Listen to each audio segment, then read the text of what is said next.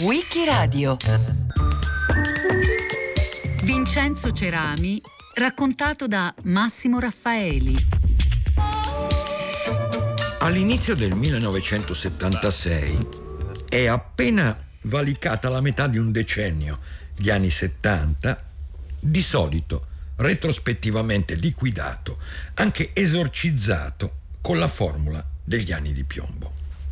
Ma gli anni 70 sono stati insieme, lo sappiamo, molte altre cose. Gli anni di un diffuso antagonismo politico-culturale, gli anni di larga partecipazione democratica alla vita civile, gli anni di grandi conquiste sociali e perfino gli anni di incubazione di quanto esploderà solo nel decennio successivo, gli anni Ottanta, e cioè la società dei consumi.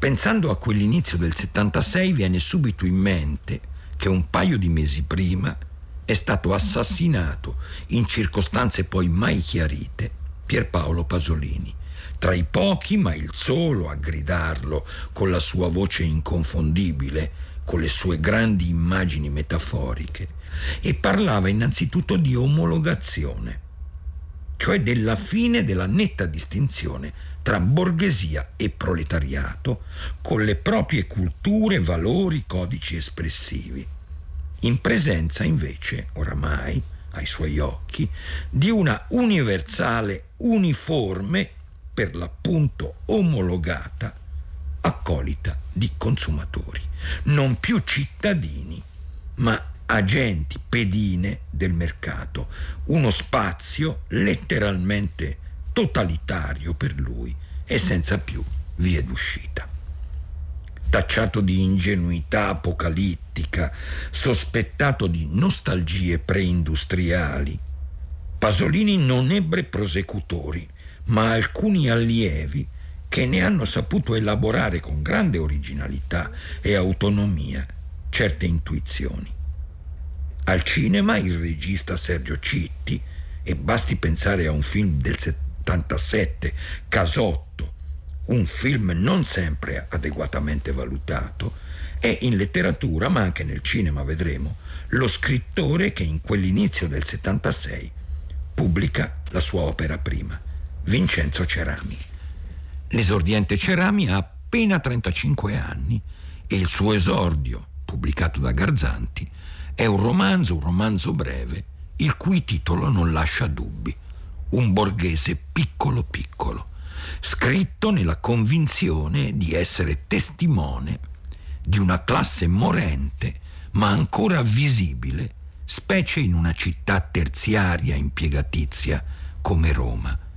Ultimo esempio di una borghesia infima, micragnosa, infelice, frustrata dal fatto di sentirsi alla fine e ormai anacronistica e senza riscatto.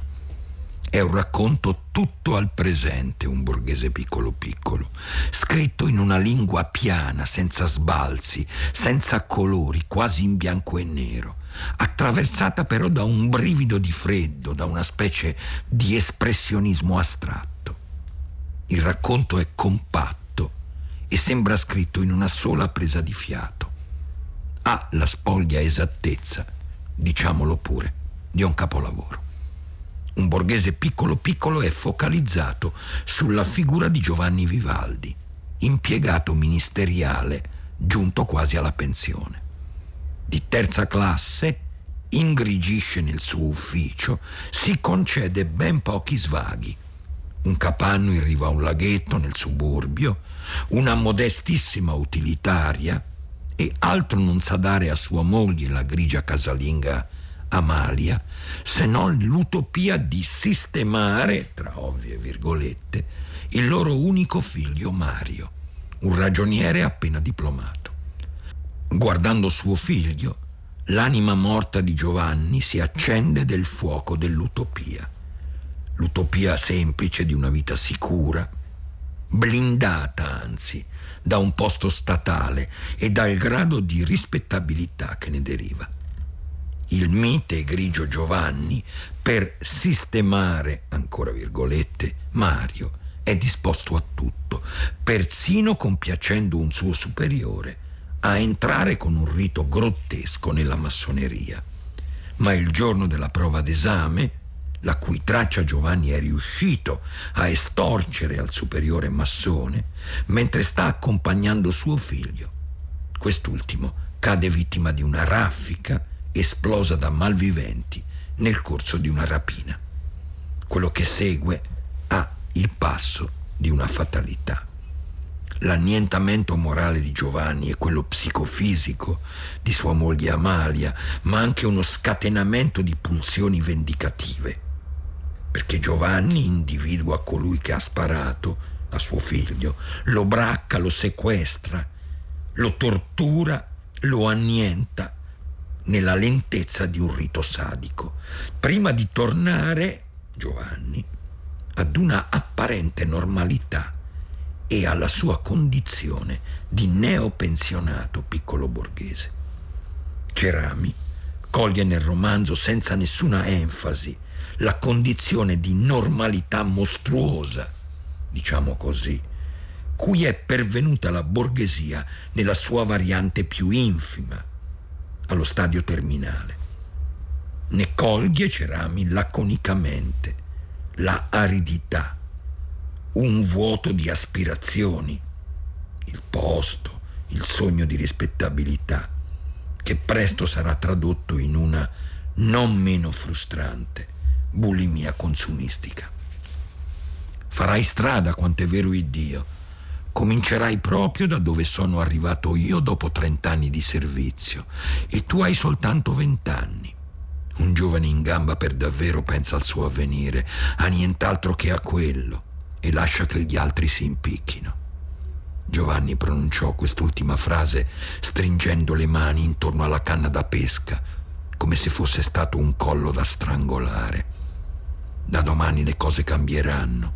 Col primo stipendio ci faremo una nuova televisione e tu potrai anche cambiare la macchina.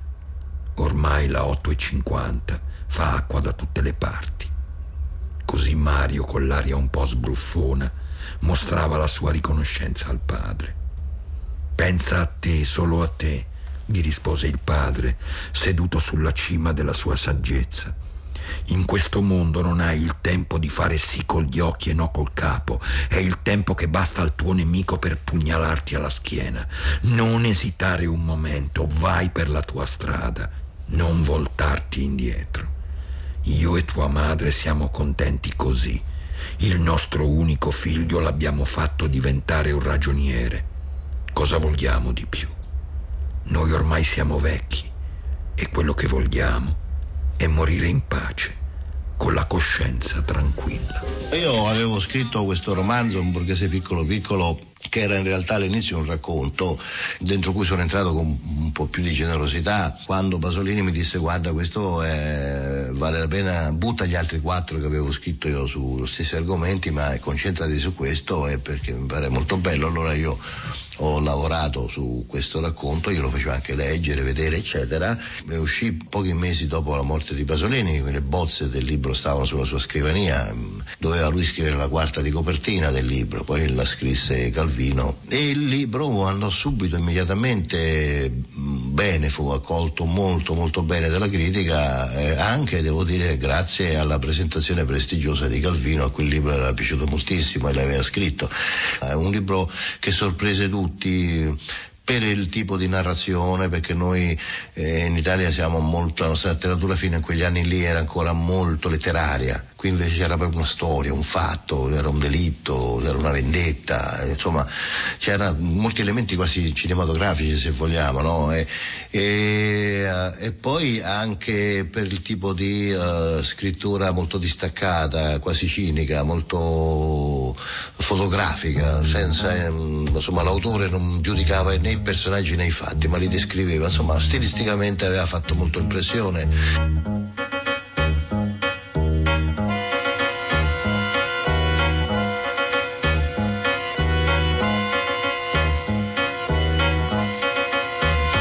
Prima pagina il romanzo di Vincenzo Cerami ti prende obbligandoti a fissare uno sguardo spietato su un campione di società quanto mai rappresentativo.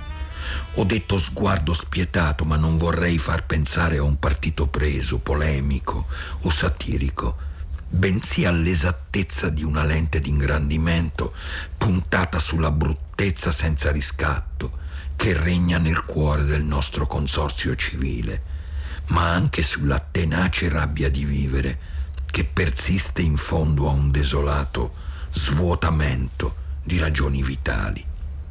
Ci rendiamo conto che l'assurdo di questa tranche de vie dei nostri giorni ha una dimensione di tragedia e che è una Roma letterariamente inedita, quella che Ceramici mostra, feroce, sotto la risaputa apparenza bonaria. In quest'ultimo rilievo di Calvino cerca una ferocia incubata dalla città di Roma, una ferocia estranea al suo stereotipo.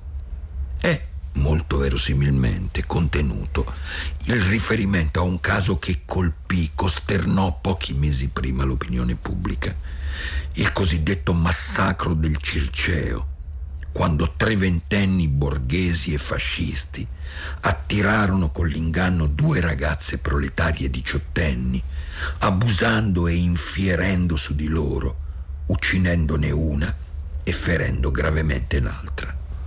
E il colore livido di una Roma infera, nebbiosa, sulfurea, un colore che non è più un colore ma un grigio opaco, opalescente, che si diffonde dal Tuscolano a tutta la città è il colore che pochi mesi dopo l'uscita del romanzo si vede nel film di Mario Monicelli, Un borghese piccolo piccolo, soggetto dello stesso Cerami e sceneggiatura scritta con un maestro, Sergio Amidei.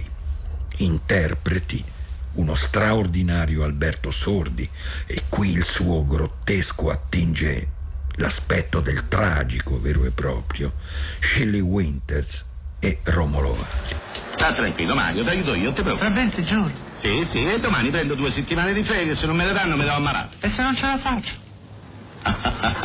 se ce la faccio, dici. Mario, non siamo soli. Dietro di noi c'è il grande incognito.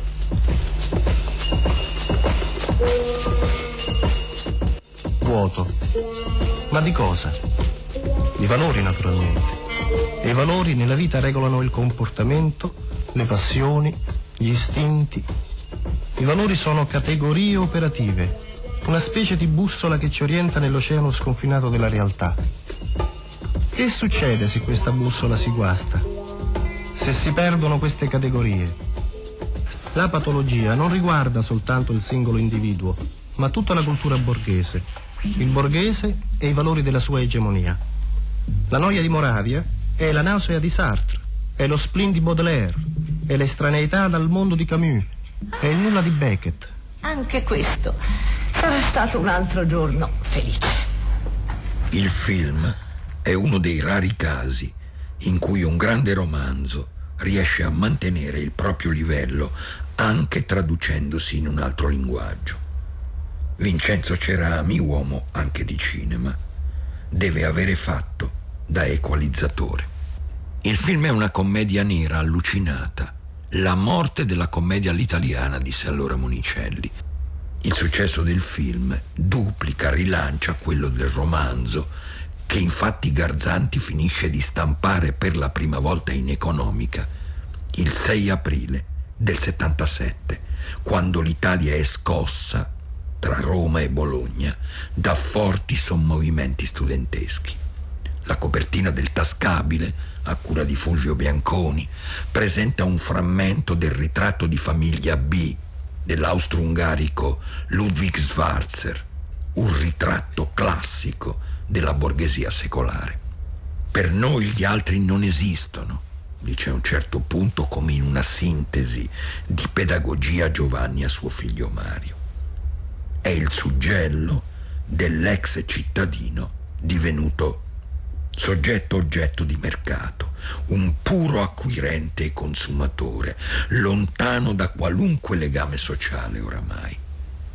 Educatosi sulla poesia parallelamente alla redazione di un borghese piccolo piccolo, Cerami viene intanto scrivendo non una raccolta, ma un vero e proprio libro di poesia, una sequenza in versi di poesia narrativa che esce con un titolo molto diretto nel 1981.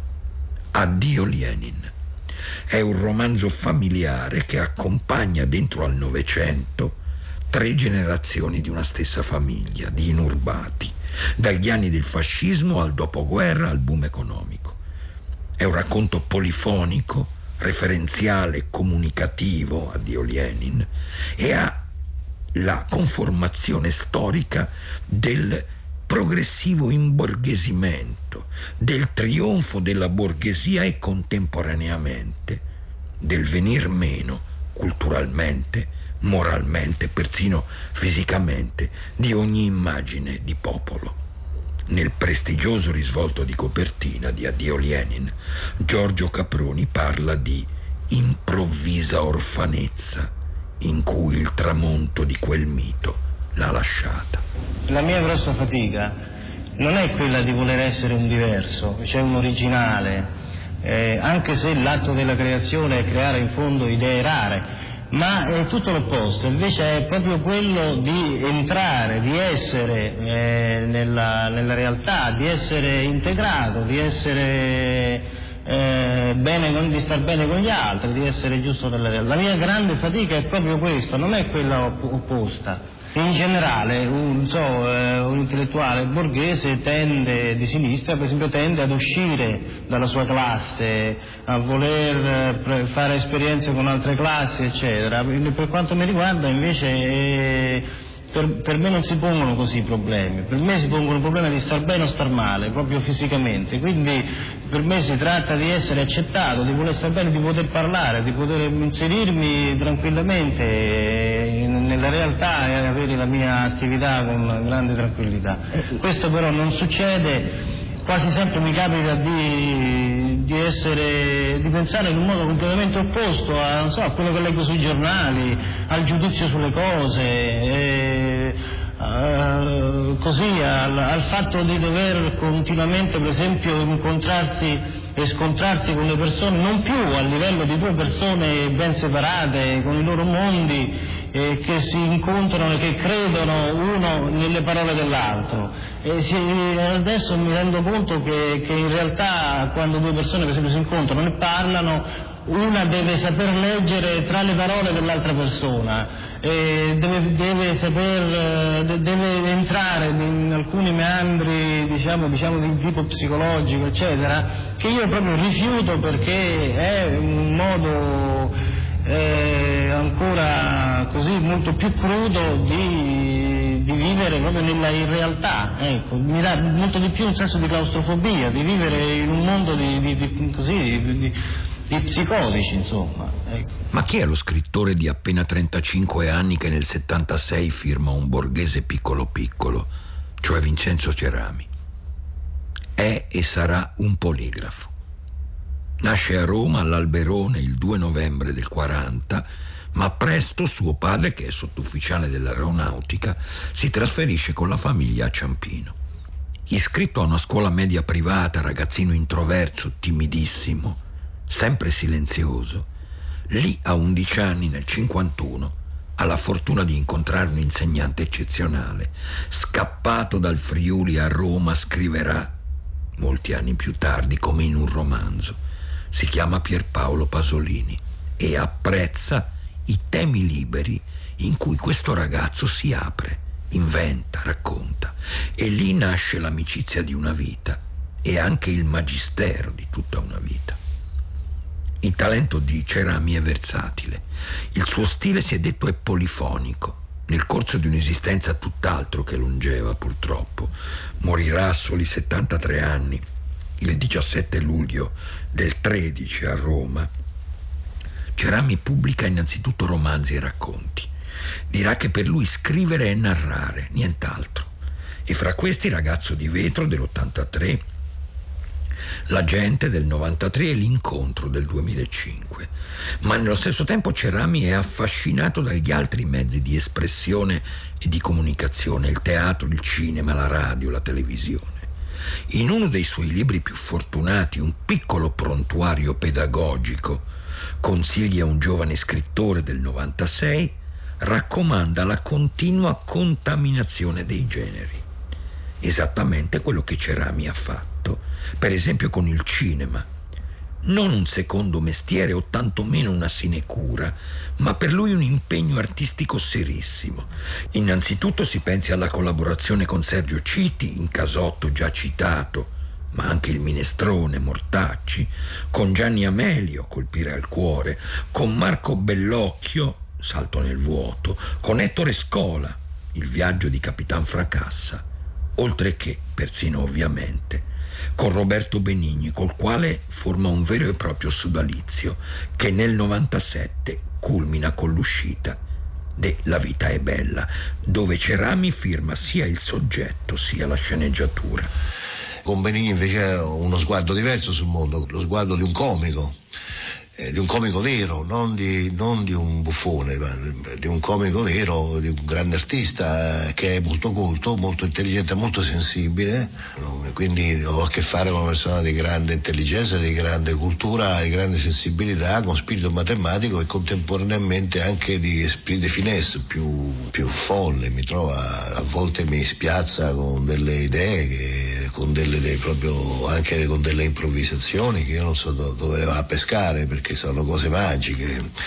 È un talento gigantesco e mi mette spesso soggezione, soprattutto all'inizio mi metteva soggezione. Adesso un po' meno perché eh, ormai lo conosco proprio profondamente, quindi ormai c'è una specie di codice velocissimo che passa quando abbiamo delle idee per cui non dobbiamo più spiegarci perché una cosa va bene o va male come idea, ci si capisce al volo senza dover troppo parlare fare, insomma, e, e, abbiamo capito anche tante cose, abbiamo capito sul repertorio dell'attore, abbiamo capito che non bisogna parlare direttamente dell'argomento che stai trattando, ma girarci intorno, trovare lateralmente, trovare, cercare nelle periferie dei fatti le cose importanti, non dentro il cuore dei fatti, riuscire a raccontare il cuore attraverso le periferie, insomma.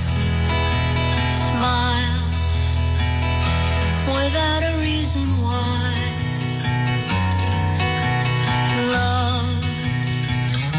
As if you were a child. Smile, no matter what they tell you. Don't listen to a word they say, cause life is beautiful that way. Si è molto, forse troppo, parlato di quel film, comunque sovraccaricato di significati dato il contesto e la sua ricezione, ma poco si è detto della cifra che lo contraddistingue e che invece è propria di Cerami, della sua scrittura, la compassione per etimologia, la pietas, come ha ricordato di recente uno scrittore che sempre si è sentito suo allievo, Sandro Veronesi, nella introduzione alla collana di ristampe in integrale che Garzanti meritoriamente ha avviato. Nella bibliografia di Cerami, che è relativamente folta, più o meno una trentina di titoli, ce n'è uno che a distanza di decenni richiama nella materia, ma anche nello stile freddo, straniato, un borghese piccolo piccolo. Si intitola Fattacci, esce una prima volta nel 97 e riplasma quella che un tempo si chiamava semplicemente cronaca nera. Oppure fait divers alla francese, quelli che confluivano nei feuilleton o romanzi d'appendice. Fattacci è il frutto di un lavoro di anni e anni, testimoniato dalle rubriche di Nera che Cerami ha tenuto regolarmente sul messaggero. Sono fatti crudi, terribili, che mettono alla prova l'equilibrio, la stessa capacità di compassione dello scrittore.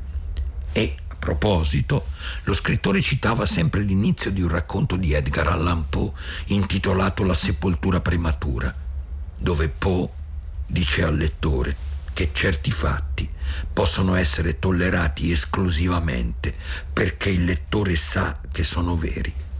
Fossero fantastiche invenzioni, scrive Poe, ce ne ritrarremmo con orrore. Solo per portare un esempio, la prima inchiesta contenuta in Fattacci, La vendetta del Canaro, è quella resa nota di recente al grande pubblico da un bellissimo film di Matteo Garrone, Dogman, un film, si è detto per inciso, che ha i colori lividi, il passo grave, laconico, sia della pagina di Cerami, sia del vecchio film di Monicelli. Del resto, l'atteggiamento verso la vita che Vincenzo Cerami ha sempre manifestato e chi ha avuto la fortuna di incontrarlo ricorda la sua timida, affabile gentilezza. Quell'atteggiamento così suo si era manifestato ab origine nella scuola media di Ciampino, il luogo di nascita ufficiale, si potrebbe dire, della sua scrittura. E lo ha ricordato molte volte, evocando quasi un archetipo, una scena primaria. Paolo Pasolini l'ho conosciuto che avevo 11 anni, eh, facevo la prima, la prima media e mm, siccome ero stato male, avevo avuto una difterite che mi aveva dato delle conseguenze tremende, tra cui la cecità. Questa cosa lebbi questa malattia quando facevo la quinta elementare, presi la difterite alla, scuola Garibaldi qui a Roma, eh, alle elementari. Poi dopo stetti per un anno circa cieco e sono, ho fatto la prima media a Ciampino quando ho rivisto, però ero molto chiuso, molto nervoso, non rispondevo, sapevo le lezioni a memoria, però non avevo il coraggio, appena mi alzavo dal banco diventavo rosso, per dire, non volevo andare a scuola, cioè, gli altri mi facevano un po' paura così. E mentre io facevo la prima media, questo nel 50, Pasolini face, mi insegnava la terza media e lui, eh, poverino, prendeva due autobus e una di Torino per venire a, a insegnare, gli davano 20-25 mila lire al mese in quel periodo, era, era venuto da una, neanche da un anno a Roma, dal Friuli. E io l'ho conosciuto perché giocavamo a pallone lì nel, nel piccolo cortiletto eh, della scuola eh, durante le ricreazioni. Poi io naturalmente in prima media fui bocciato perché non, non rispondevo mai e così eh, Pierpaolo passò dalla terza media, ricominciò la prima media e quindi mi ritrovò in prima media, io ripetevo. E allora naturalmente mia madre era molto preoccupata, andò a parlare con lui, spiegandogli questa situazione un po' delicata. E allora eh, lui fu con me naturalmente straordinario perché mm, mi fece piano piano riprendere fiducia, di, mm, così mi stava abbastanza vicino mi ha fatto uscire fuori da questo grosso problema psicologico che avevo. Eh, molto più un insegnante perché non si limitava, a parte che anche solo come insegnante un'esperienza, era un'esperienza eh, rara quella, indubbiamente ma poi anche per il fatto che eh, dovevo in qualche modo aiutarmi perché non stavo, non stavo bene e questo mi ha, insomma, mi ha lasciato un segno indimenticabile. Collezionare fattacci, episodi di nera, era un modo di tradurre, ma prima ancora di addomesticare il più umano dei sentimenti, quello che la borghesia ha cercato infine di placare con il feticismo delle merci, e cioè il sentimento della paura come sentimento primordiale dell'essere al mondo, secondo Cerami. E ha scritto Cerami. Qualcuno dice che la paura è un deterrente naturale contro le tentazioni. Ma perché una persona tranquilla dovrebbe essere tentata dalla tragedia? Questo mistero rimane lì come un monolito, compatto e insondabile. Il 6 aprile 1977 esce in edizione tascabile per la Garzanti il romanzo Un borghese piccolo piccolo di Vincenzo Cerami. Massimo Raffaeli l'ha raccontato a Wikiradio. A cura di Loredana Rotundo, con Marcello Anselmo, Antonella Borghi, Natascia Cerqueti, Lorenzo Pavolini e Roberta Vespa. Questa puntata è stata realizzata da Laura Zanacchi. Per riascoltare e scaricare il programma vai sul sito di Radio 3 o scarica l'app RaiPlay Radio.